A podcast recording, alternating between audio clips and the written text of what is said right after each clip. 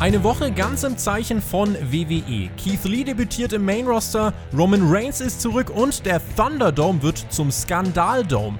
Außerdem bringt AEW Fans zurück. Unverantwortlich oder ein vernünftiger Schritt? Das und mehr hört ihr jetzt bei Hauptkampf.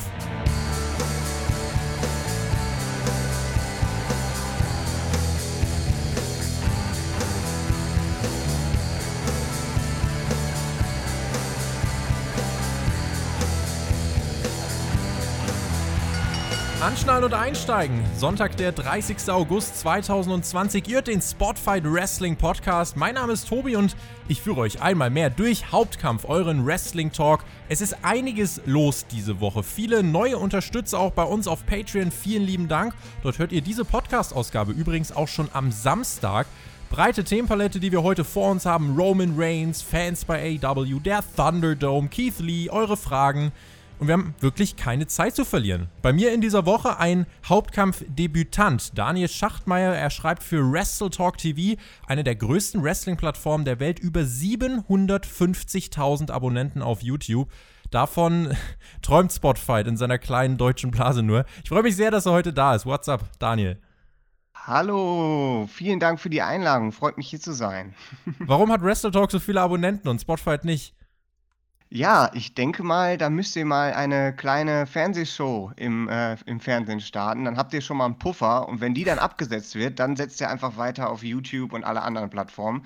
Dann hilft das schon. Und Listen schreiben, 10 Top 10 Listen, die gehen immer. Listen, Listen, Listen. Listen, Listen, Listen. Ja, da hat Jonathan Ahnung von. Vielleicht kriegt Jonathan durch seine Connections zu Tele 5 und so noch einen Fernsehdeal hin. Sehr gut. Irgendwas Gescheitertes so um 23.30 Uhr am Donnerstagabend. Ähm, wir waren äh, ein bisschen überrascht ne, vom Themenvoting. Das haben wir am Freitag gestartet und äh, wir haben uns auch fest darauf eingestellt, dass wir heute zum Beispiel über Keith Lee sprechen und zwar auch ein bisschen ausführlicher, aber Pustekuchen. Das ist das Thema, was bei der Auswahl wirklich am wenigsten die Leute interessiert hat. Bei Payback bestreitet Keith Lee ja sein Pay-Per-View-Debüt im Main-Roster. Er ist nicht ganz richtig, aber jetzt zumindest nach seinem Aufstieg das Pay-Per-View-Debüt. Direkt gegen den Topstar der letzten Monate, Randy Orton. Aber Daniel, das scheint für die Hörer kein großes Thema zu sein.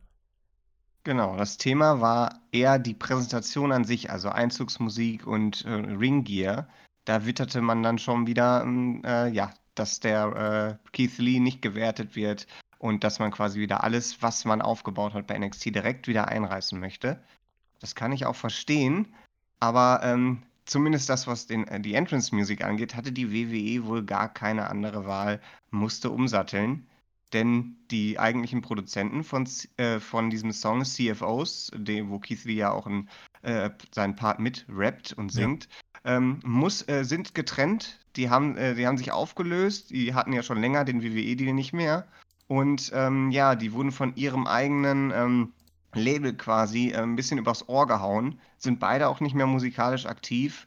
Und jetzt muss die WWE halt schauen, dass sie nach und nach die Entrance-Musiken ersetzt mit ihrem neuen Partner, Def Rebel oder Anthony Mirabella ist das, der aber ähm, über ähm, Doug Davis, das ist eine bekannte Größe bei Musikproduktion, der macht auch für Disney und Warner Bros. Äh, Sachen.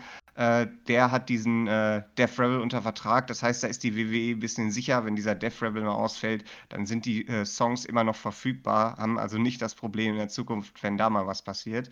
Ähm, und äh, ja, die sind, das ist aber auch nur ein Placeholder. Song jetzt von Keith Lee, äh, der ziemlich zuverlässige Blog Arena Taping auf Twitter.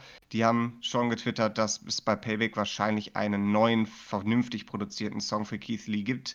Äh, ja, und der Ring Ringgear, das ist wahrscheinlich dem geschuldet, dass, der, dass da noch der alte Gedanke von Vince McMahon ist, Top Babyfaces müssen eine gewisse Statur haben, müssen gewissermaßen aussehen.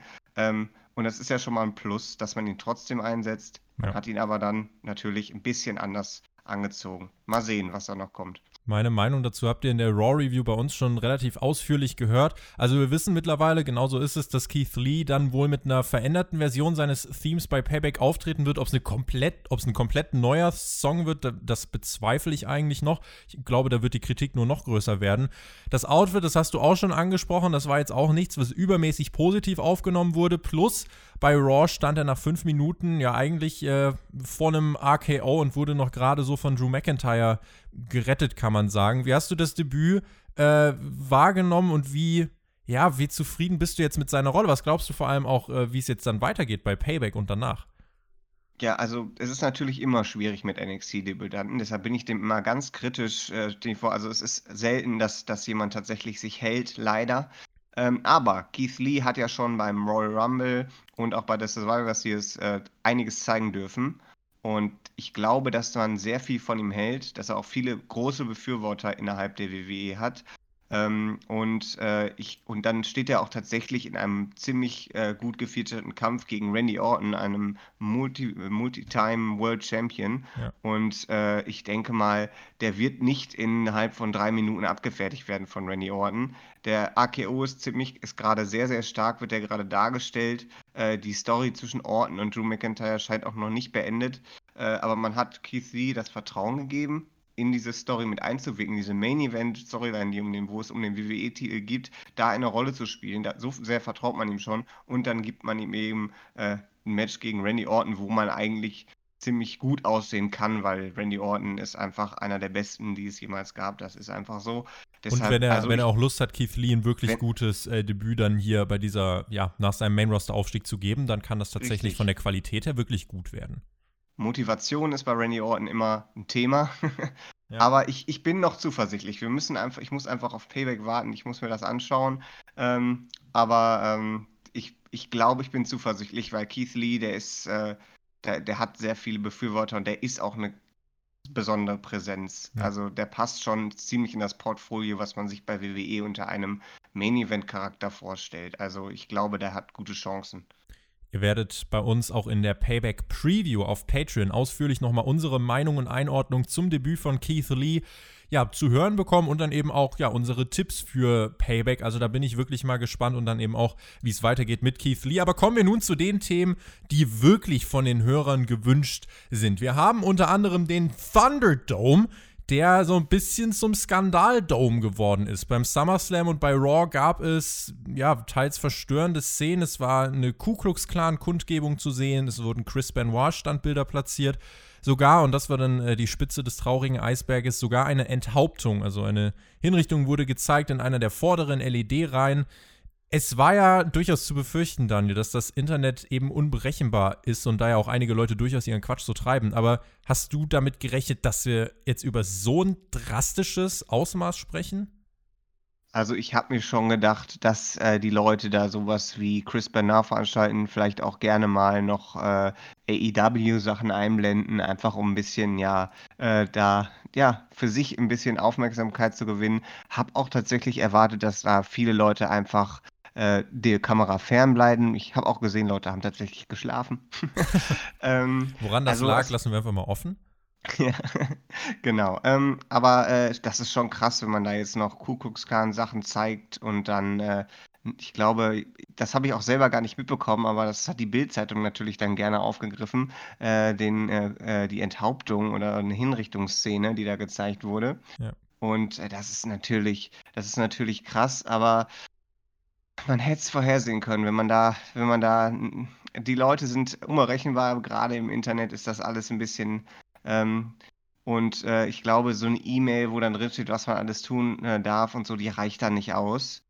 Und, ähm, ein bisschen gutgläubig. Ja, ist ein bisschen gutgläubig, dass man da, da es ist halt, äh, man hätte es man erwarten können, aber nicht, dass es so krass wird und zwar so schnell auch schon. Den Thunderdome gibt es ja jetzt gerade mal eine Woche, mhm. ist schon, äh, ist schon heftig ist schon heftig. Auf The Zone lief diese Raw-Sendung auch noch 24 Stunden später, nachdem auch auf Twitter wirklich mehrfach hingewiesen wurde. Es ist ja auch, das muss man ja auch fairerweise dazu sagen, es ist jetzt äh, nicht so, ich habe ja Raw auch live geschaut, dass das einem dann direkt bei der Übertragung auffällt, aber wenn sowas allein im Nachhinein die Runde macht, steht natürlich nicht nur WWE schlecht, da auch die ganzen Medien- und TV-Partner, äh, denen steht das natürlich auch nicht gut. Und insofern muss WWE da reagieren. Man will jetzt auch dagegen vorgehen und Menschen, denen man eher vertraut, die schon mal am Thunderdome zugeschaltet waren und nicht auffällig waren, die will man wohl eher vorne platzieren. Das besagt das Gerücht, was im Moment die Runde macht.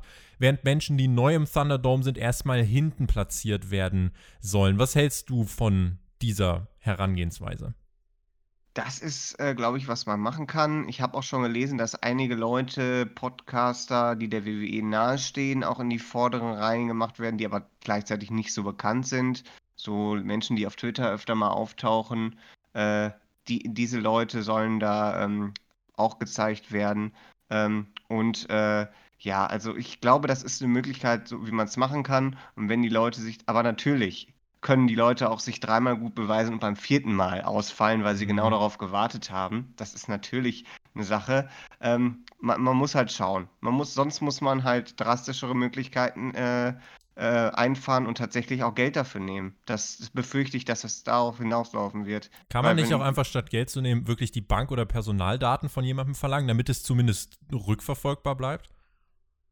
Das könnte man natürlich auch machen. Dann befürchte ich aber, dass die WWE sich auf rein amerikanische Fans beziehen muss und nicht mehr international abgreifen kann. Hm. Weil die Regeln sind natürlich überall anders, was Daten angeht. Und äh, dann muss die WWE, glaube ich, allein in Amerika bleiben in den AGBs des Thunderdomes, auch wenn man sich dann anmeldet, kriegt man ja so eine Mail bekommen. In diesen AGBs steht eigentlich lediglich, dass äh, WWE sich dann eben vorbehält, einen rauszuschmeißen, wenn man sich unangebracht verhält und nicht nach den Regeln spielt. Das Statement nach diesem Desaster bei Raw, als das alles rausgekommen ist, das war von WWE letzten Endes, ja, wir vertreten diese Werte und Einstellungen nicht der gezeigten Bilder, wo ich mir dachte, ah, Newsflash, gut, dass ihr das nochmal sagt, hätte ich fast vergessen. Äh, aber nein, im Ernst, also bisher ist man da wirklich sehr fahrlässig und eben auch ein Stück weit gutgläubig gewesen. Und ich glaube eben auch diese Variante, erst zu sagen, ja, wir platzieren neue hinten und nach und nach können die dann auch nach vorne, äh, wenn das die Leute einmal mitkriegen, dann werden sie das selbstverständlich auch nutzen. Also wenn Leute Enthauptung zeigen, äh, dann werden die auch so dreist sein und ja, zweimal äh, brav sein und beim dritten Mal dann die Bühne nutzen. Ich kann mir nicht vorstellen, dass ein so finanzstarkes Unternehmen wie WWE es nicht schafft, einfach vier, fünf Leute backstage hinzusetzen, fünf Monitorgruppen zu erstellen. Es ist ja jetzt nicht so, dass im Thunderdome 10.000 Fans zugeschaltet werden. Also ich kann jetzt nicht dir genau eine Zahl sagen, aber das werden nicht mehr als ein paar hundert sein. Und dann einfach da ein paar Monitorgruppen zu erstellen. Sagen wir mal, es sind 500 Leute, fünf Monitorgruppen, A 100 Leute. So, und dann gibt es eben vier, fünf Leute, die nur vor diesen Monitoren sitzen sollen. Und ähm, ja, sobald denen was auffällt, wird halt direkt ein Bildschirm schwarz geschaltet, jemand wird rausgeschmissen, wie auch immer. Ich finde, das wäre eigentlich ähm, eine Möglichkeit, um das Ganze zu beheben. Wie steht es um deine Hoffnung, dass WWE äh, sowas in Zukunft umgehen wird? Glaubst du, wir sehen noch mal solche skandalösen Bilder? Ähm, mit der, mit der Regel, die jetzt kommt, ist die Wahrscheinlichkeit, glaube ich, noch sehr hoch, dass das passieren wird. Ähm, und dass man da versucht, irgendwelche Sachen einzubringen. Ähm, nur, ähm, ich glaube, dass auch, wir kennen ja Kevin Dunn, äh, dass der dann auch wahrscheinlich ja. äh, schneller reagieren wird als die Leute, die da diese Bildschirme kontrollieren und die Kamera einfach direkt in eine andere Richtung schwenkt. Also der liebt es ja sowieso hin und her zu schneiden. Äh, während der, also er hält seine Finger keine zwei Sekunden still, das ist korrekt. Das ist korrekt. Und genau, das, das, deshalb denke ich mal, dass äh, wir da dann eher auf Kevin Dunn vertrauen können, bis es tatsächlich eine Regel gibt, die wirklich gut greifen kann. Auf Kevin Dunn vertrauen äh, das, das Erfolgsprinzip nicht. Nun ja, aber das ist also Kevin Dunn und die WWE-Produktion nicht unser Thema, aber da bin ich wirklich mal gespannt. Jetzt auch über Payback. Ich habe jetzt äh, SmackDown, habe ich auch schon geschaut, da ist mir erstmal nichts aufgefallen. Ich glaube, gerade solche Standbilder wie von Chris Benoit oder, oder mal so kurze Einblendungen von wegen Fire, Velveteen Dream und so. Also ganz unabhängig davon, wie man zu solchen ähm, ja, außer äh, oder außerhalb der Regeln liegenden Einblendungen steht. Äh, WWE will die natürlich nicht da haben und ich glaube, früher oder später wird man da tatsächlich durchgreifen müssen. Ob es dann wirklich so weit kommt, dass man sagt, hey, ihr müsst Geld dafür bezahlen. Ah, du, ich kann mir auch vorstellen, dass äh, Leute, selbst wenn sie Geld dafür bezahlen, noch Quatsch machen. Ähm, vielleicht dann nicht mehr eine Enthauptung zeigen, aber so, so ein AEW-Shirt oder so mal reinhalten und dann laut kichern. Vielleicht ja das. Ähm, der verantwortungsvolle Umgang mit einem Internetzugang versteht nicht jeder. Und apropos verantwortungsvoll, AEW brachte in dieser Woche Fans zurück. 10% der Kapazität des Daily's Place in Jacksonville wurden freigegeben. Etwas mehr als 500 Zuschauer waren da bei der aktuellen Dynamite-Ausgabe. In den kommenden Wochen soll das Ganze schrittweise auf 15% erhöht werden. Dann reden wir in etwa von 800 bis 900 Zuschauern, die dann da sind. Was überwiegt bei dir, wenn du das hörst und auch wenn du jetzt Dynamite gesehen hast? Freude oder Bauchschmerzen? Also tatsächlich die Bauchschmerzen, weil es gibt da eben zwei äh, Faktoren, die man eben berücksichtigen muss. Einmal die Fallzahlen in Florida, die sind halt sehr hoch, sehr, sehr hoch. Ähm, das heißt, das Risiko ist einfach auch da, dass man sich trotzdem ansteckt. Ähm, und äh, das zweite ist, gleich mit, äh, mit so vielen Fans loszulegen. Ähm, wenn ich jetzt mal überlege, die, ähm, ich war äh, selbst bei den Tapings für die zweite Shotgun-Staffel, die jetzt äh, gestern angelaufen ist von mhm. der WXW. Und da waren wir 40 Mann. Und wenn man das vergleicht, die Fallzahlen in Oberhausen oder in, in, in Deutschland allgemein mit dem, was in Amerika und Florida abgeht, und wir waren aber nur mit 40 Leute, die auch wirklich getrennt voneinander gehalten worden sind, ähm, dann äh, muss man, muss man sagen, das ist, äh, da schießt man, glaube ich, ein bisschen über die, äh, äh über die, über, übers Ziel, Ziel hinaus. hinaus ja. ja. Also das, äh, das bereitet mir schon Bauchschmerzen, auch wenn es ein Hygienekonzept gibt, wenn geguckt wird, dass die Masken auf sind, wenn Tony Khan vorher eine Ansprache macht. Äh, ich, das ist ein Spiel mit dem Feuer, finde ich, auch wenn es schön ist, dass man Fans wieder dabei hat und das natürlich ein Mehrwert ist, den ich auch vermisse. Aber ähm, da muss man realistisch bleiben. Wenn man mit Fans, man kann ja auf jeden Fall mit kleineren Zahlen anfangen, aber jetzt direkt sagen, wir staffeln das jetzt und irgendwann sind wir wieder bei den, keine Ahnung, 10.000 oder so, das kann man im Moment gerade in Amerika meiner Meinung nach nicht machen. Das auf, kann man nicht tun. Ich habe auf Twitter eine Umfrage gestartet und habe gefragt, was haltet ihr davon, dass die Fans bei AW zurück sind? Über 400 Stimmen, vielen lieben Dank, wurden dort abgegeben, at TobiTexit auf Twitter. Und davon haben 48 Prozent stand jetzt gesagt, Daumen hoch, finde ich gut. 27 Prozent gaben einen Daumen nach unten und 25 Prozent meinten, ja, weder noch. Also man kann festhalten, die Hälfte findet es in etwa gut, die andere Hälfte findet es nicht gut oder hat zumindest ein paar ähm, bedenken. Ähm, es gibt einige Kommentare auch, ein paar davon möchte ich jetzt äh, einmal zitieren. Big Eat hat zum Beispiel geschrieben, als Zuschauer ist es, solange man nicht drüber nachdenkt, einfach nur schön und die gesamte Show wirkt durch die Zuschauerreaktion wieder ein Stück authentischer und ich persönlich habe nach dem Jericho-Entrance nicht mehr darüber nachgedacht. Eva hat geschrieben, bin da total unentschlossen, einerseits gut und wichtig für das Produkt, Andererseits im Gesamtbild betrachtet, Notwendigkeit solcher Veranstaltungen, aktuelle Infektionsrate etc. ein unnötiges Risiko.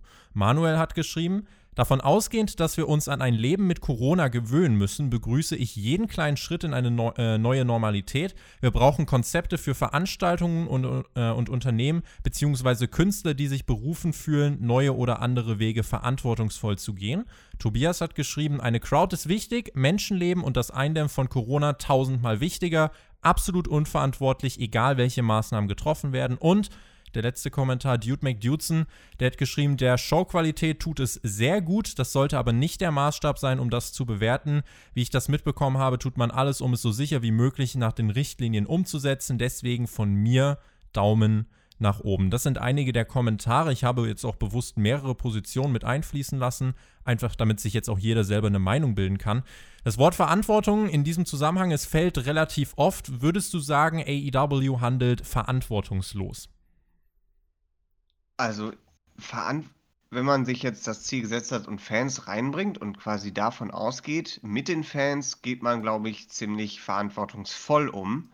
Aber gerade die Entscheidung, die Leute überhaupt in der Menge auch reinzubringen, ist dann wieder eher verantwortungslos, finde ich. Ne? Also äh, sagen wir mal so, wenn man, wenn sie jetzt gezwungen wären, diese Fans einzubringen, dann äh, würden sie mit der Situation ziemlich verantwortungsvoll umgehen, wenn ich das so sehe, weil man hat dieses Hygienekonzept, man hat Spotter, die auch darauf achten, dass die Masken getragen werden, man hat, wie ich gerade schon erwähnt habe, auch die Ansprache von Tony Khan, diesen Appell und man hält die Leute auch relativ getrennt voneinander.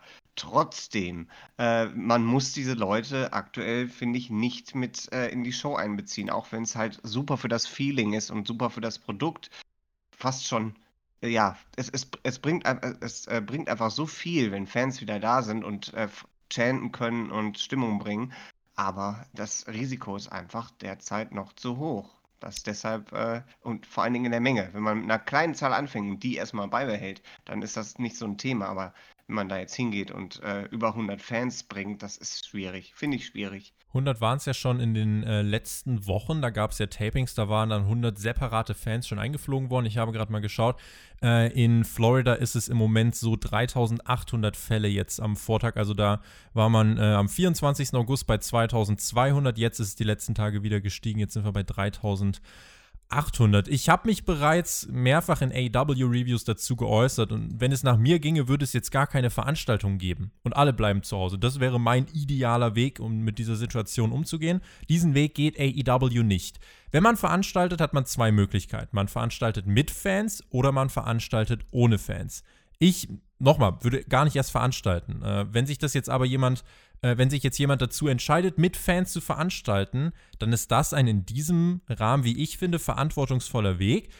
Sollte man es machen? Nein. Wenn man es trotzdem macht, dann so. Vielleicht, was halt auch eine Rolle spielt, was man halt nicht vergessen darf, weil ich kann schon jetzt sehen, wenn äh, NXT irgendwie in einem Monat äh, 200 Leute in die Full Sale setzt und ich sage, das finde ich schlimm, dann werden die Leute wieder sagen, ja, du misst mit zweierlei Maß. Der große Unterschied ist, AW ist halt hier in einem äh, Gebäude, wo 5000 500 Menschen reinpassen und Gebäude ist eigentlich falsch, weil es ist ein Freilufttheater. Und dieser Freiluftfaktor ist halt wirklich ein ganz, ganz, ganz, ganz wichtiger. Deswegen auch nicht ganz zu vergleichen mit Oberhausen. Ihr seid ja dort in der Turbinenhalle, wurde das aufgezeichnet. Korrigiere mich, wenn ich äh, falsch bin. Ja, genau, im Steffis, also im, in dem kleinsten Veranstaltungsraum. Ja, und äh, das ist halt ein Unterschied zu 5500 Freiluftarena. Und das ist, das ist halt, ne, einfach wie die Luft zirkuliert und so weiter. Äh, das ist einfach auch ein Aspekt, den muss man der Fairness halber hier mit einbeziehen.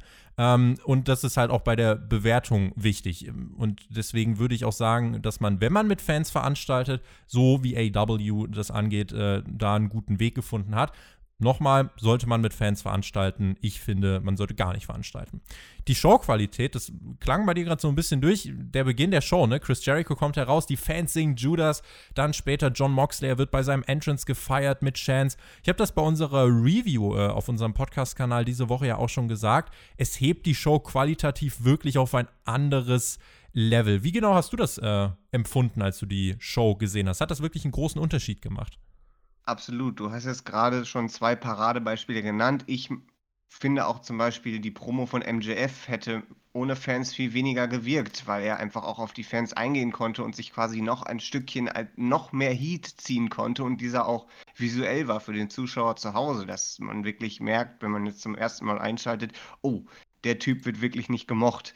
Und äh, das, das hilft. Das hilft auch einem als Wrestler, äh, weil man halt äh, sieht, was zieht, was nicht und äh, entsprechend auf Sachen zu äh, reagieren, weil es das Ganze dann auch ein natürlich, natürlicheres Feeling gibt. Ja. Und äh, was auch, was auch ein toller Moment war, eben war, als Brian Cage da rauskam mit Taz und ähm, dem neuen, oh, denn die Namen. Möchtest, ähm, du, möchtest du gerade mir sagen, dass du den Namen Ricky Starks vergessen hast? Ricky Starks. Und oh mein Gott, wie kannst so du nur? Toll. Wie Ricky kannst Starks du nur? von der NWA ja. jetzt nicht mehr. ja, genau. Aber er ist immer noch ein großartiger, äh, großartiger Typ. Richtig großartig. Äh, ich, ich finde, ich, ich, er ist auch einer meiner liebsten Charaktere bei AW, aber gerade ist er mir einfach mal entfallen. Schande. ähm, und genau, Schande über mein Haupt. Äh, und im Ring standen schon Jake the Snake und, und Lance, Lance, Archer. Archer. Ja. Und äh, das, das, das, da war einfach was in der Luft und das hat man durch die Fans gemerkt, weil Brian Cage, Lance Archer, oh ja, zwei richtige Monster, Maschinen, die da vielleicht kollidieren werden am äh, Samstag bei All Out. Und äh, also nächste Woche Samstag genau. und übernächsten, genau. Ähm, und äh, das ist, äh, da, ohne die Fans wäre sowas nicht so gut rübergekommen. Für uns übernächsten, also All Out findet statt dann äh, in der Nacht vom 5. auf den 6. September. Äh, dieses, genau. Kni dieses Knistern, finde ich, ist auch. Äh, lag in der Luft, auch Eddie Kingston zum Beispiel, der einfach dann Fans, die seinen Namen chanten, der einfach sagen kann, Leute, haltet die Goschen, ich weiß selber, wie ich heiße. Einfach solche Manöver von auch hier Charakteren äh, in den Promos, die es ohne Fans nicht geben würde, die bereichern das Ganze. Auch die Matches, wie ich fand, waren viel leichter zu schauen und wenn es Chance gibt, ist einfach, ja, das ist irgendwie auch der große Vorteil, wenn man es gegeneinander hält, wenn man es vergleichen möchte. Das ist der große Vorteil zum Thunderdome und bitte mal jetzt Real Talk und alle Sympathien für Firma A und B beiseite. Wir alle wollen ja eigentlich wirklich einfach nur wieder Wrestling genießen, egal bei welcher Firma. Und Fakt ist, kein LED-Screen kann einen natürlichen Chant von Fans ersetzen. Also natürlich werten echte Fans ein Produkt mehr auf als 100 Bildschirme. Like, it's just the way it is. Und deswegen freue ich mich auch umso mehr auf All Out tatsächlich, weil wir wirklich echte Fanreaktionen bekommen werden. Und nochmal, finde ich das ideal und würde ich es so machen? Nein. Aber trotzdem muss ich sagen, ich würde jetzt lügen, wenn ich sagen würde, dass es meine Vorfreude nicht steigern würde, gerade auf ein Event wie All Out. Ja, also das ist es, das ist es nämlich. Also man freut sich halt viel mehr, weil man vielleicht auch ein bisschen das Gefühl bekommt, hey, es gibt Leute, die feiern diesen Typen auch. Und äh, ja, man hat dann immer auch so ein bisschen so ein Gemeinschaftsgefühl. Also es ist, äh, es ist ein Mehrwert auf jeden Fall. Es ist halt nur ein Mehrwert mit, äh, ja, mit, mit Hürden sag ich jetzt mal. Ja. Was haltet ihr davon, dass AEW wieder Fans am Start hat? Schreibt uns das gerne in die Kommentare, kontaktiert uns, interagiert mit uns auf YouTube, Facebook, Twitter oder auch auf Discord. Den Link dazu findet ihr in unserer YouTube-Video-Beschreibung. Wenn wir so in Richtung All Out gucken, äh, wie, wie steht es um, um deine Vorfreude? Was wäre so das Match oder die Matches, auf die du dich im Moment am meisten freust auf dieser Card? Also ich bin schon ziemlich gehypt für das Tag Team Championship Match weil da, also ich bin ja ein riesen Tag Team Wrestling Fan und ich bin ein riesen FTA Fan, weil die Tag Team Wrestling einfach verstanden haben. Und äh, FTA wird meiner Meinung nach wahrscheinlich auch das Gold holen. Und äh, es, ich finde es toll, dass man eben die Bugs mit in der Story hat. Man hat diese Heel-Nuancen Heel -Nuancen oder diese Richtung, in die, in die Kenny Omega einschlicht. Man hat aber auch eben das mit Adam Page, der auch ein bisschen so, aber nicht ganz in die Heel-Richtung geht. Also irgendwie gefangen ist, hilft er jetzt FTA, will er gegen die Young Bucks nochmal antreten und gleichzeitig hat er anscheinend ein Alkoholproblem. Das finde ich alles sehr interessant. Also das World Tag Team Championship Match, da bin ich wirklich am meisten gehypt drauf. Und natürlich auf den wahrscheinlichen Main Event mit John Moxley und MJF, weil MJF einfach so eine tolle Heel-Rolle spielt. Und ich sehe es gerade noch, es fällt mir gerade wieder ein, ich bin ein Riesenfan von Thunder Rosa, weil ich auch ein riesen NWA-Fan bin, mhm. Schrägstrich war, man weiß ja nicht, wie es weitergeht. Und dass äh, die NWA Thunder Rosa erlaubt hat, äh, gegen Shida, die ich auch wunderbar finde, anzutreten, ist toll. Da ist tatsächlich ein, tatsächlich quasi ähm, geschuldet an der aktuellen Situation äh, ein tolles Match entstanden, ähm, weil ich glaube nicht, dass die NWA das vielleicht gemacht hätte, wenn sie selber jetzt veranstalten könnte. Ja. Ähm, aber ich bin, bin, richtig gehypt, Shida gegen Rosa zu sehen, weil ich glaube, das hätten wir so nicht bekommen. Das ist auch so ein Clash of Styles. Also äh, das, das wird richtig gut. da gibt es auch nachher noch eine User-Frage dazu, also im Fragenteil, äh, der dann gleich ansteht. Vorher haben wir aber noch ein anderes Thema anliegen und äh, ja, es ist so das, was jetzt auch in, an diesem Wochenende somit die größte Rolle spielt. Roman Reigns und die große Frage, wie macht man aus Roman Reigns einen interessanten Charakter? Da hat scheinbar jemand bei WWE äh, den Tresor geknackt, äh, würde ich jetzt mal sagen. Beim SummerSlam gab es das große Comeback des Big Dog Wreck Everyone and Leave steht auf seinem Shirt bis heute. Und bei SmackDown dann der große und wie ich fand wirklich starke Cliffhanger. Roman Reigns kooperiert mit Paul Heyman. Not a good guy, not a bad guy. Jetzt ist dann Paul Heyman Guy. Mein Senf dazu hört ihr in der SmackDown Review und auch in der Payback Preview auf Patreon. In meinen Augen ein sehr cleverer Move, um den Charakter Roman Reigns interessant zu gestalten. Wie hast du diese, ja, dieses Segment wahrgenommen? Also ich bin absolut begeistert. Also ich bin, ich bin begeistert davon, wie man Roman Reigns jetzt präsentiert, quasi genau so, wie man ihn hätte eigentlich schon immer präsentieren sollen. Äh, und dann am Ende, als ähm, Adam Pierce da steht mit diesem Vertrag, die Unterschrift braucht und äh, ja, äh, Roman Reigns sagt dann tatsächlich die Catchphrase hier, it's not a prediction, it's a spoiler, dass er am, äh, beim, am Sonntag bei Payback gewinnen wird und reicht das quasi weiter an Paul Heyman und äh, die beiden schauen sich an. Also das äh, besser hätte man es nicht machen können. Also das ist, äh, das ist wirklich eine tolle Sache, weil Roman Reigns hat so ein bisschen, Roman Reigns hat so ein bisschen stagniert, bevor er seine Pause gemacht hat. Und ähm, er wurde ja von den Fans auch schwierig angenommen. Und dass man jetzt Mut beweist, indem man einem einem großen Main Event Star, der schon etabliert ist, eben diesen Charakter-Twist zu geben und zu sagen, er ist jetzt nicht mehr der Hero mit der weißen Weste, obwohl er eine schwarze trägt, oh, sondern er ist jetzt der, der Badass. Und, äh, so ein bisschen Hulk Hogan-Vibes.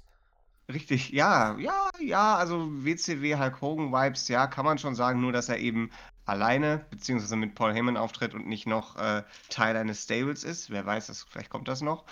und, äh, Retribution, Gott bewahre. Nee, glaube ich nicht. Da habe ich andere Sachen gehört. Da glaube ich eher dran. Aber ähm, ich glaube, dass Roman Reigns da äh, wirklich, wirklich jetzt was gefunden hat, was auch wunderbar funktioniert. Und ich glaube, Stro und diese Story mit Strowman und, und, und, dem Fiend, wo er damit eingebunden wird, hebt dieses Ganze, obwohl die Story vorher schon ganz gut war, hebt das Ganze noch auf, auf ein anderes, sehr interessantes Level. Man hat tatsächlich jetzt mal ein Main-Event, wo man wirklich auch den man unbedingt sehen will. Und ich denke mal, ich gehe davon aus, dass Roman den Titel auch holt, weil man da ist so viel drin, als auch als Champion, was er jetzt machen kann. Und er kann eben diese coolen One-Liners bringen und raushauen, während Paul Heyman eben die Promos für ihn hält. Perfekt, perfekt. Es, also, also mir fällt keine andere Möglichkeit ein, wie man Roman Reigns noch besser darstellen könnte. Also genau so muss es sein. Und äh, ich, ich kann es kaum erwarten auf Payback, bis da dieses Match passiert und dann ja. wieder auf die nächste Folge SmackDown. Also es ist schon sehr clever gelöst. Da, da, bin ich auch mal gespannt. Die Ratings kommen jetzt auch äh, zum Aufnahmezeitpunkt. Es ist jetzt 16.43 Uhr am Samstag. Äh, zwischen 17 und 18 Uhr kommen die Ratings raus. Da bin ich gespannt. Da glaube ich, werden wir einen Effekt genau. sehen. Du hast gerade schon angedeutet, also es bietet sich viel Potenzial. Äh, wo liegt denn die Grenze für dich von diesem Potenzial? Was kann Roman Reigns jetzt alles machen, was er vorher nicht tun konnte? Er war ja wirklich vorher dieser ja, äh, ich sag mal, der Endgegner, wenn es um Titelkämpfe geht. Jetzt war er wirklich aber auch mal anderthalb Jahre bei SmackDown raus, hat eine ewig lange Fehde gegen Baron Corbin hinter sich, die ich kenne nicht viele, die die wirklich gut fanden. Ähm, und jetzt hat er ja wirklich, jetzt ist er zurück, er steht im Titelkampf, aber eben wirklich mal mit einer anderen Rolle. Was, äh, was gibt's jetzt alles für Chancen mit ihm? Also ich denke, wir sind definitiv weg von dem Roman Reigns braucht 340 Gegner, um überhaupt glaubwürdige Storylines zu haben. Also äh, wir hatten ja, was hatten wir alles? Dogs of War oder was Corbin da hatte mit Root und Sigler und all diese Leute, die versucht haben, in mehreren Gruppen irgendwas Vernünftiges, Glaubwürdiges gegen Roman Reigns zu stellen. Diese Zeiten sind damit jetzt vorbei. Äh, Roman kann jetzt eben äh, eine andere Seite von sich zeigen, indem er eben äh, quasi nicht mehr alles ernst nimmt oder versucht, irgendwas darzustellen, weil er, er pflügt sich wahrscheinlich jetzt durch, durch mehrere Gegner und äh, kann sich eben wirklich als Tops, Topstar etablieren, der von anderen auch angenommen wird. Also, man hat jetzt die Möglichkeit, auch mal neue Babyfaces gegen ihn aufzubauen oder eben wirklich äh, Storylines zu bilden, wo man, wo man eben sagt, Daniel Bryan gegen Roman Reigns zum Beispiel, wo man sich fragt, was ist aus Roman Reigns geworden? Was hat ihn verändert? Und ähm, diese Sachen, also das, da gibt es so viele Möglichkeiten jetzt, weil es ist halt nicht mehr der Roman Reigns, den wir kennen, gegen dem immer wieder äh, die gleichen fast schon komödi komödiantischen Heels antreten müssen. Ein Seamus oder ein Baron Corbin, die dann da irgendwie was Damit versuchen. hast du eigentlich auch alle ja. halbwegs äh, vorhandenen Heels aufgezählt, glaube ich schon. Ja. Ja, oder, oder halt den Triple H, den man dann noch aus der äh, SEMA, äh, aus dem Semi-Retirement holen muss, äh, damit der halbwegs glaubwürdigen Gegner hat, wie mhm. vor einigen Jahren bei WrestleMania. Also das, die Zeiten sind definitiv vorbei, weil man hat eben jetzt die Möglichkeit, und ich glaube auch nicht, dass Roman Reigns jetzt ständig den Super Heel spielen wird. Ich glaube nämlich, wenn dann die Fans irgendwann mal wieder da sind, dann wird es auch einiges an Jubel für ihn geben. Deshalb hat man auch dann die freie Möglichkeit, an, einmal ihn gegen, keine Ahnung, gegen einen Randy Orton, wenn er dann vielleicht mal bei Raw ist oder Orton bei SmackDown zu stellen. Oder eben dann wiederum gegen einen, äh, gegen einen Babyface, wie gerade schon erwähnt, Daniel Bryan oder auch ähm, zum Beispiel Jeff Hardy, meinetwegen. Ähm, dann hat man, da hat man also sehr viele Möglichkeiten anzusetzen, weil dieser Charakter wohl einiges mehr an tiefer zu sein, äh, zu sein, äh, mhm. zu sein scheint. Ja. Weil er eben eben nicht mehr sich an so vielen Dingen aufhängt. Und dieses, dieser strahlende Babyface ist auch wohl, obwohl er mit seinen Zähnen natürlich einiges ausstrahlt. Ah, aber ähm, da, also, da hat man tatsächlich viel Ansätze. Um die Frage aber definitiv zu beantworten, müssen wir, glaube ich, noch warten, was er, äh, was, was er charaktertechnisch macht, wenn er dann Champion ist. Ja, und dann warten wir erstmal ab, ob er überhaupt Champion wird äh, oder ja. ob denn noch irgendein anderer Swerve kommt beim Pay-Per-View. Ich bin vor allem mal gespannt. Äh, es wäre natürlich ironisch, wenn wir jetzt sagen, so der Good Guy Roman Reigns wird von allen ausgebuht, der Bad Guy Roman Reigns wird dann von allen gefeiert. Bin ich wirklich mal gespannt, wie da die Reaktionen dann ausfallen werden. Ich glaube, ja, einfach so, so, so ein Mittelding. Er muss sich ja gar nicht zwingend auf einer Seite wirklich äh, etablieren. Er muss nicht klarer Face, muss nicht klarer hier sein, sondern er kann auch einfach halt dieses Badass sein. Er kann, äh, egal ob Face oder hier, kann halt alle kaputt machen. Erstmal. So, und langfristig, wenn du dir einen guten Plan überlegst und wirklich auch mal ein paar Monate jetzt das Ganze durchdenkst, kannst du dann mit Roman Reigns, den du auf ein neues Level hebst, dann am Ende auch nochmal ein, zwei Leute mit hochziehen. Und zwar mit guten Fäden gegen ihn. Und das ist ja wirklich das.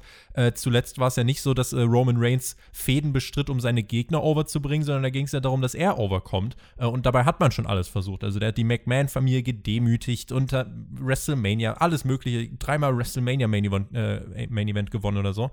Äh, also da hat man ja alles durch. Und jetzt ist man wirklich dabei, Roman Reigns auf diese andere Stufe zu heben und eben andere mit ihm zu heben. Und das ist, finde ich, ein ganz, ganz wichtiger Faktor, was ich aber trotzdem auch der ja, der Promotion geschuldet einfach fragen möchte, was kann man denn jetzt falsch machen? Also was sind Dinge, wo du sagen würdest, ja, wenn man das jetzt macht, dann kannst du das Ding auch relativ schnell wieder in den Sand setzen.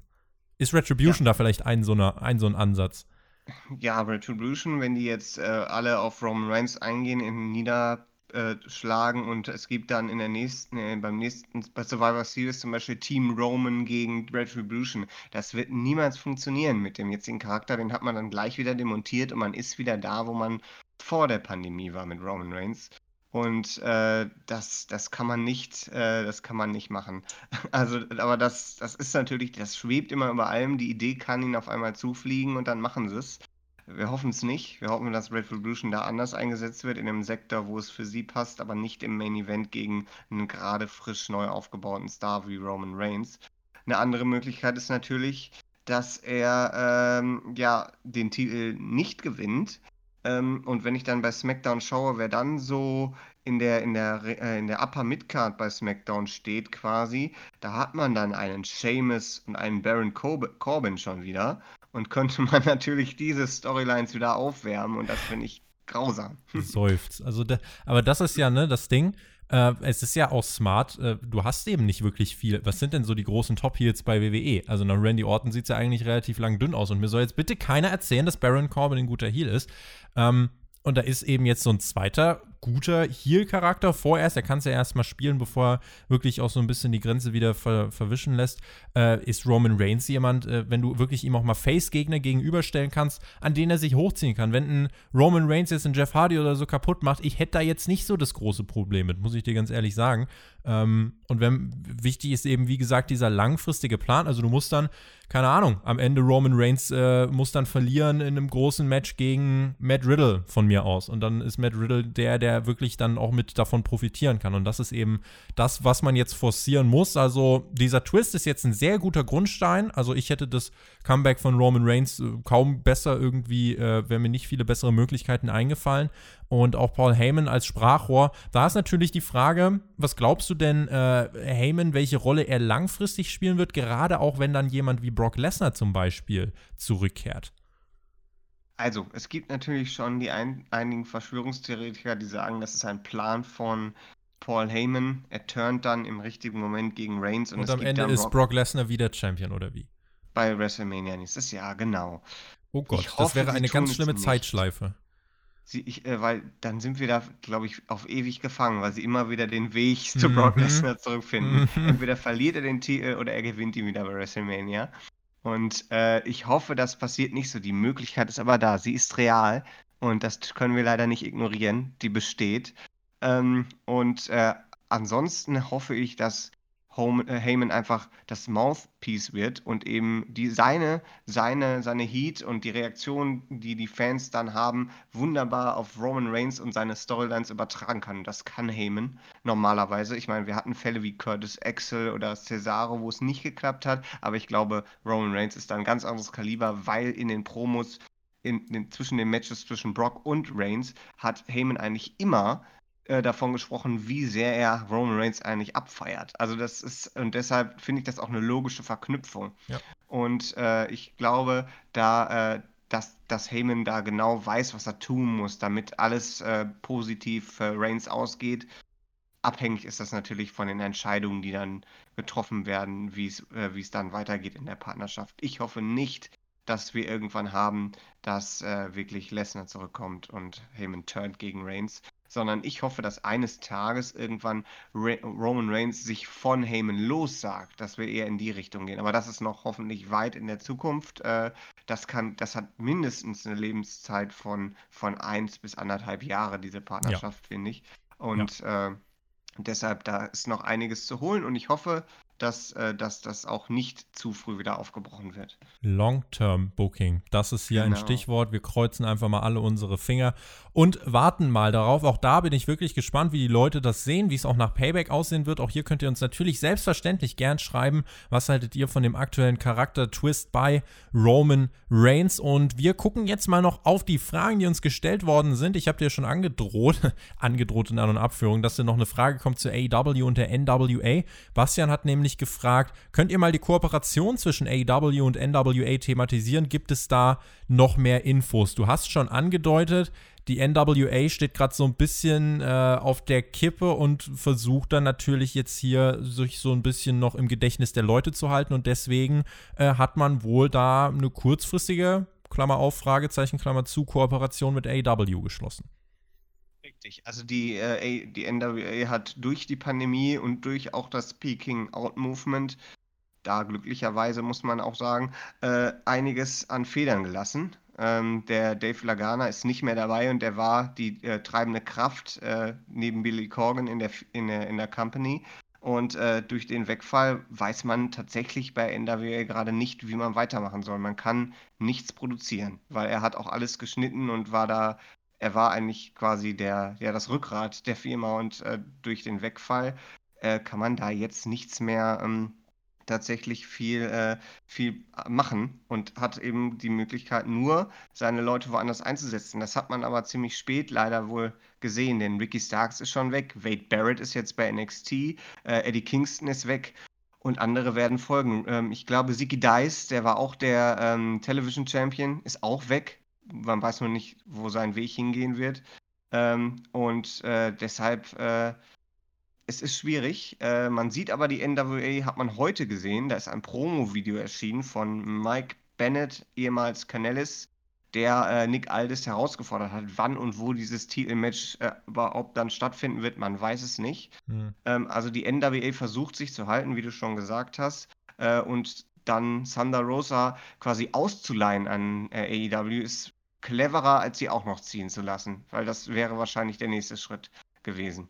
Ähm, denn die wird beobachtet, denke ich mal, von den großen Promotions. Aber die auf jeden ist, Fall. Äh, die, ist, äh, die ist wirklich, wirklich toll.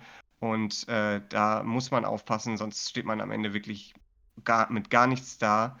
Und äh, man kann eben im Moment nicht veranstalten, deshalb muss man solche Deals eben eingehen. Und ich bin froh, dass sie es getan haben. Weil und AW ja ist ja auch kooperativ. Gefordert. Also sie haben ja dann ja. wirklich, die Promotion wird erwähnt, Thunder Rosa kann ihren Gürtel dort präsentieren, Billy Corgan hat jetzt äh, den Offsprecher gegeben für ein Videopaket bei AW Dynamite. Also das scheint ja dann auch eine gut abgestimmte äh, und ordentliche Chemie zwischen den beiden Promotions zu sein.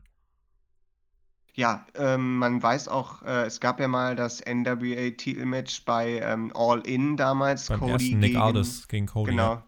genau. Und ich denke mal, dass da immer noch äh, ja, äh, eine Partnerschaft oder eine Freundschaft oder sowas in der Richtung besteht zwischen Cody und Billy Corgan, denke ich mal, dass man darauf zurückgegriffen hat. Ja, und damals äh, auch Tony Khan, der dann irgendwie da schon halbwegs involviert war und deswegen da auch nicht komplett fremd ist. Und äh, generell, wenn man schaut, äh, jetzt gerade in der Pandemie verhält sich AW ja gerade, wenn es darum geht, ja, anderen so ein bisschen zu helfen, also machen sie ja schon ein bisschen was. Ich glaube mittlerweile über äh, 50 oder 60 Independent Worker, die man ja auch eingesetzt hat im Rahmen von AW Dark und jetzt dann eben hier diese Kooperation mit der NWA. Also das finde ich, ähm, ja, man, man hilft sich damit, finde ich auch, weil damit hast du eigentlich die Garantie für ein wirklich gutes Women's Match beim Pay-per-view. Andy hat uns geschrieben, ich verstehe echt nicht das WWE-Konzept. Warum verändert man bei einem beliebten NXT-Star wieder alles, damit die Fans sauer sind? Check ich nicht. Keith Lee hat doch bei NXT so funktioniert. Warum lässt man ihn nicht auch genauso auftreten? Warum hat man das nicht gemacht, Daniel? Ja, das hatten wir am Anfang schon erwähnt. Also das mit der Musik, das ist eben dem geschuldet, dass man muss weg von den CFO-Songs. Das hat noch einen langen Rattenschwanz, der uns noch Jahre begleiten wird. Das wird wunderbar. ähm, man, muss, man muss, da, muss da leider von weg. Und natürlich ist dann der Call-Up ins Main-Roster eine Gelegenheit, wo man es tun kann. Und wahrscheinlich, man kennt es ja, war die war das nicht äh, lang auf, aus langer Hand geplant, sondern eher eine kurzfristige Entscheidung. Deshalb konnte man dann jetzt nicht schon den super Wo, wo man sich auch denken könnte, ich sollte doch wirklich auch erst jemanden nach oben ziehen, wenn ich auch wirklich mal mindestens genau weiß, was es in den nächsten drei Monaten damit auf sich haben soll. Richtig. Aber wer weiß, vielleicht ist auch die Entscheidung, das Entrance-Theme zu ändern, später gefallen, als die Entscheidung, ihn hochzuholen. Man weiß es nicht. Wahrscheinlich, es, aber es musste irgendwann passieren. Und besser jetzt, als wenn der Run schon ist. Wenn er schon, wenn er schon äh, drei Matches oder so ja. gehabt hat, dann äh, muss man es jetzt tun. Und das mit der Gear, äh, das ist natürlich, Keith Lee hat eine Masse. Ich finde die nicht verkehrt und es passte auch zu seinem äh, Overall, seinen Moves und so. Das war einfach spektakulär. Nur, ähm, ja, äh, die äh, TV-Präsentation, Vince McMahon sieht das dann ein bisschen anders, vielleicht ein bisschen oldschool. Comedy-Charaktere dürfen dieses Gewicht haben, so wie Otis zum Beispiel, aber Main-Event-Charaktere bitte nicht. Das ist die Philosophie, die dahinter steckt. Ähm, aber Keith Lee hat ja auch getwittert, dass das nicht ganz aus seinen Händen ist. Die Musik ja, aber das, was die Gear angeht, da wird er vielleicht eine andere Lösung finden, die dann uns allen ein bisschen besser gefällt. Ähm, aber er durfte mit Randy Orton worken, er durfte mit dem WWE-Champion worken, äh, er hat ein Match bei Payback, also es ist noch nicht verloren. Verloren ist es nicht, nö. Aber man muss bei WWE immer so ein bisschen die Luft anhalten und gucken. Also wenn er jetzt Richtig. bei wenn er jetzt bei Payback, wenn es da irgendwie dasselbe gibt, dass Drew McIntyre eingreift nach 10 Minuten oder so. Also es ist ja mittlerweile dann schon das äh, vierte äh, Match von Keith Lee im Main Roster, muss man ja sagen. Und er hat kein einziges davon gewonnen. Also es gab den Rumble, es gab die Survivor Series, es gab Raw und jetzt gibt es Payback. Mal gucken. Also er ist jetzt dieses dieses Anhängsel, dieser, dieser verlängerte Arm in dieser Storyline und er ist da in so einer Nebenrolle. Also es gibt definitiv schlecht, einen schlechteren Auftakt. Äh, eine Fehde gegen Baron Corbin hätte ihm nicht so gut getan. Und insofern, und insofern muss man sagen, ist das ja schon in Ordnung, aber wie ich es gerade schon gesagt habe, es kommt immer wieder darauf an, hat man jetzt einen Plan? Weiß man, wie Keith Lee äh, auch aus dieser Storyline wieder rauskommt, ohne Schaden zu nehmen? Und weiß man, wie, wie man ein Anschlussprogramm dann entsprechend schreiben kann, um ihn wirklich im Main-Roster für den Casual so zu präsentieren, hey, das ist nicht just another NXT-Guy, sondern das ist Keith Lee. Der Typ ist richtig gut. Und äh, das muss man den Leuten dann wirklich vermitteln.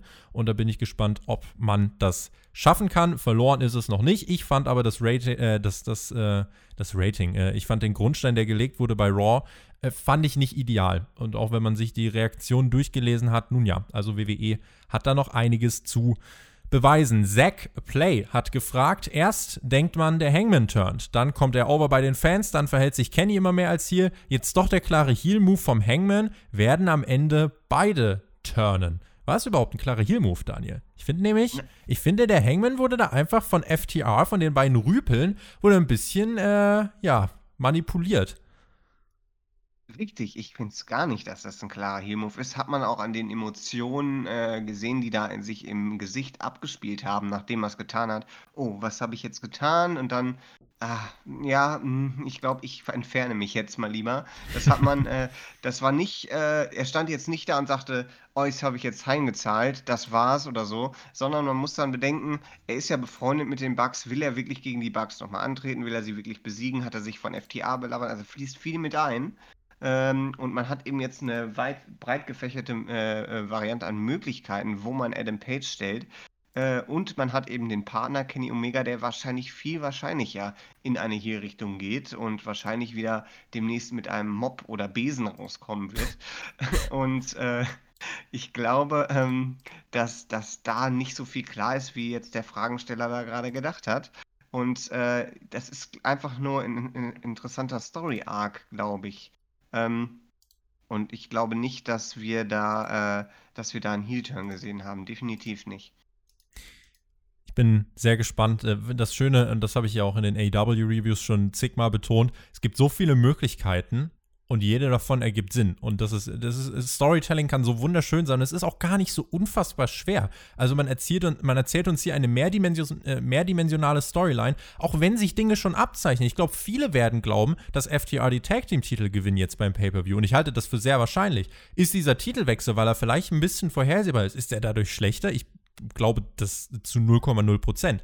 Und äh, ich bin wirklich sehr, sehr, sehr gespannt, in welche Richtung diese Story noch geht. Und ich glaube, am, äh, am Ende, der Hangman wird auf der Seite des, äh, nicht auf der Seite des Bösen stehen. Im Zweifelsfall schmeißt er den Stone Cold Steve Austin-Modus an, schippt, schippt sich ein Bier rein und äh, dann wird einfach aufgeräumt gegen jeden, der sich ihm in den Weg stellt. Und dann ist er der Fan-Favorite. Und äh, das ist halt, also der Hangman ist wirklich jemand, auf den muss man ein Auge haben. Ich hätte das nie zu Beginn gedacht. Also, wenn ich an das Match von, äh, gegen Chris Jericho um den World Title damals denke von, von All Out, das war so, da dachte ich, ja, Hangman ist halt dieser Elite-Guy, der ist halt da jetzt mit drin, okay, sieht so aus wie ein Main-Eventer, aber connected nicht so wirklich. Und was man mit dem in diesem Jahr geschafft hat, ist halt wirklich, äh, man hat eine ganze Reise mit diesem Charakter hinter sich und ist jetzt wirklich an so einem Punkt, wo sich wirklich nochmal einiges dreht und wendet. Und das ist einfach eine Sache, die spannend zu beobachten ist und die auch die Tag Team Division von äh, AEW, von eigentlich jeder Division, äh, die es sonst auf dieser Welt gibt, äh, von jeder Tag Team Division, abhebt. Lukas, hat gefragt. Ich finde ja, Pentagon Junior, allgemein die Lucha Brothers, ziemlich cool. Denkt ihr, dass er in den nächsten Jahren einen Einzeltitel bei AEW halten wird oder eher nicht? Er und Phoenix standen ja eigentlich nur am Anfang wirklich allein im Mittelpunkt, beziehungsweise eben bei diesem Tag-Team-Turnier. Und Glückwunsch zu den 400 Patreon-Supportern. Danke äh, dafür und auch danke wirklich an alle, die jetzt in den letzten äh, Tagen noch dazugekommen sind. Also Leute, ihr seid absolut lost. Es ist unfassbar, wie viele Leute uns da noch äh, supporten. Also wir haben da nie und nimmer damit gerechnet. Vielen, vielen, vielen lieben Dank. Wir hauen wirklich äh, umso mehr Content raus und geben unser Bestes. Zurück zur Frage. Äh, was glaubst du denn? Wie, wie steht es denn um Pentagon Junior und die Lucha Brothers? Jetzt im Moment haben sie ja Eddie Kingston sowie Butcher und Blade an ihrer Seite. Man hat ja diese Promo schon gesehen, wo Eddie Kingston quasi schon geteased hat, dass es äh, ähm, in ein Einzel, in einen Singles Run geht für sowohl Penta als auch Phoenix. Ähm, ich glaube aber nicht daran, denn äh, die Tag Team Division, ähm, die ist gerade auf der Überholspur bei der, äh, bei der AEW und die Lucha Bros sind mit eins der besten Tag Teams äh, in dieser Division und das heißt was, weil das sind eigentlich alles geniale Tag Teams. Und ähm, dann ist es auch noch ein Viermann-Stable. Das heißt, äh, ich glaube nicht, dass diese, diese Leute jetzt alle ihre einzelnen Wege gehen. Da ist viel eher Butcher und Blade, die ihre einzelnen Wege gehen, als die Lucha Bros. Ähm, eines Tages wird das sicherlich geschehen. Ähm, aber ich glaube, wir sind da noch weit von entfernt, weil die haben noch gar nicht so wirklich, sind die angekommen in ihrer, in ihrer Tag-Team-Rolle als, als, als die Stars, die sie eigentlich sein sollen. Ähm, die werden irgendwann nochmal die Titel gewinnen, die werden noch das ein oder andere große Match bestreiten, bevor die dann ihren eigenen Weg gehen. Also eines Tages wird, wenn ich darüber nachdenke, wird eines Tages wahrscheinlich aber auch eher Phoenix äh, den, das Singles-Titelgeschehen äh, ja, ähm, aufmischen. Er ist halt ein sehr spektakulärer Wrestler. Also ich habe ich hab sehr vielen ja. Leuten, die zum ersten Mal AW geschaut haben, die äh, mochten zwei Dinge bei AW am meisten. Ding 1, Orange Cassidy. Ding 2, dieser Maskenmann, der auf den Seilen laufen kann. Ja, er ist, er ist äh, zusammen mit Gran Metalik und Rey Mysterio ist er wohl der beste Luchador der Welt. Die drei. Ähm, und äh, ist meine persönliche Meinung dazu. Und ich denke mal, also Penta ist toller Charakter. Ähm, ich denke mal, wir sind erstmal auf dem Tag-Team-Pfad und das noch für mindestens ein bis zwei Jahre und dann schauen wir mal weiter, wie es dann geht. Ähm, aber dann denke ich eher, dass Phoenix den Singles Run haben wird. Tom hat gefragt, gibt es einen Patreon Discord Talk wie vor dem SummerSlam? Äh, auch bei Payback? Ja, das ist im Moment geplant. Wir werden wahrscheinlich vor dem Event äh, eine halbe Stunde oder 60 Minuten äh, ja, noch ein bisschen dort rumhängen mit euch, ein bisschen quatschen über das Event und was sonst so bei euch abgeht.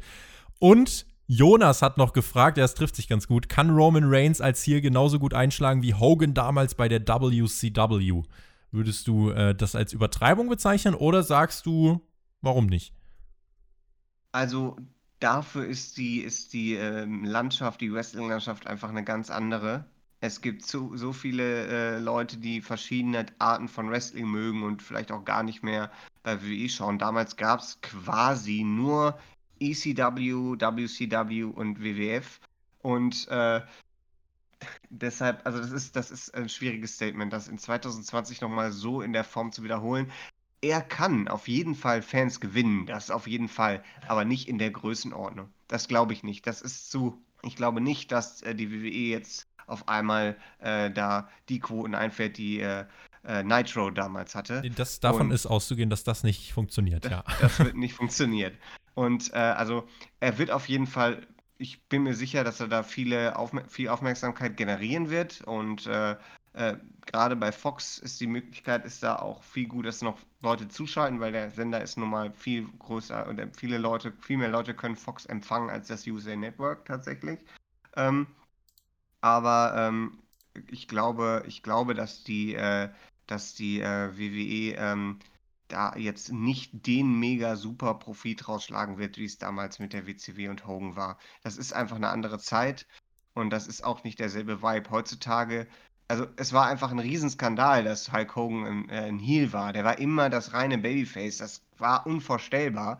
Und wenn man jetzt guckt, Roman Reigns, das hat man sich ja schon immer gewünscht. Und man hat diese Nuancen zu Hogan, zu The Rock, äh, dass das auch funktioniert. Das war damals noch nicht so. Das heißt, äh, ich kann mir das nicht vorstellen, dass das so explodieren wird. Ich kann mir aber trotzdem vorstellen, dass das ein Erfolg wird. Und nebenbei, und das äh, habe ich auch gerade nur so mal kurz beiläufig mit aufgeschnappt, gibt es auf Twitter einen Streit zwischen Ryan Satin und Jim Cornette. Schönes Wochenende an alle, würde ich sagen. Das war Hauptkampf in dieser Woche. Danke auch an dich fürs Dabeisein. Bin äh, sehr gespannt auf Payback. Natürlich das äh, volle Live-Programm bei uns.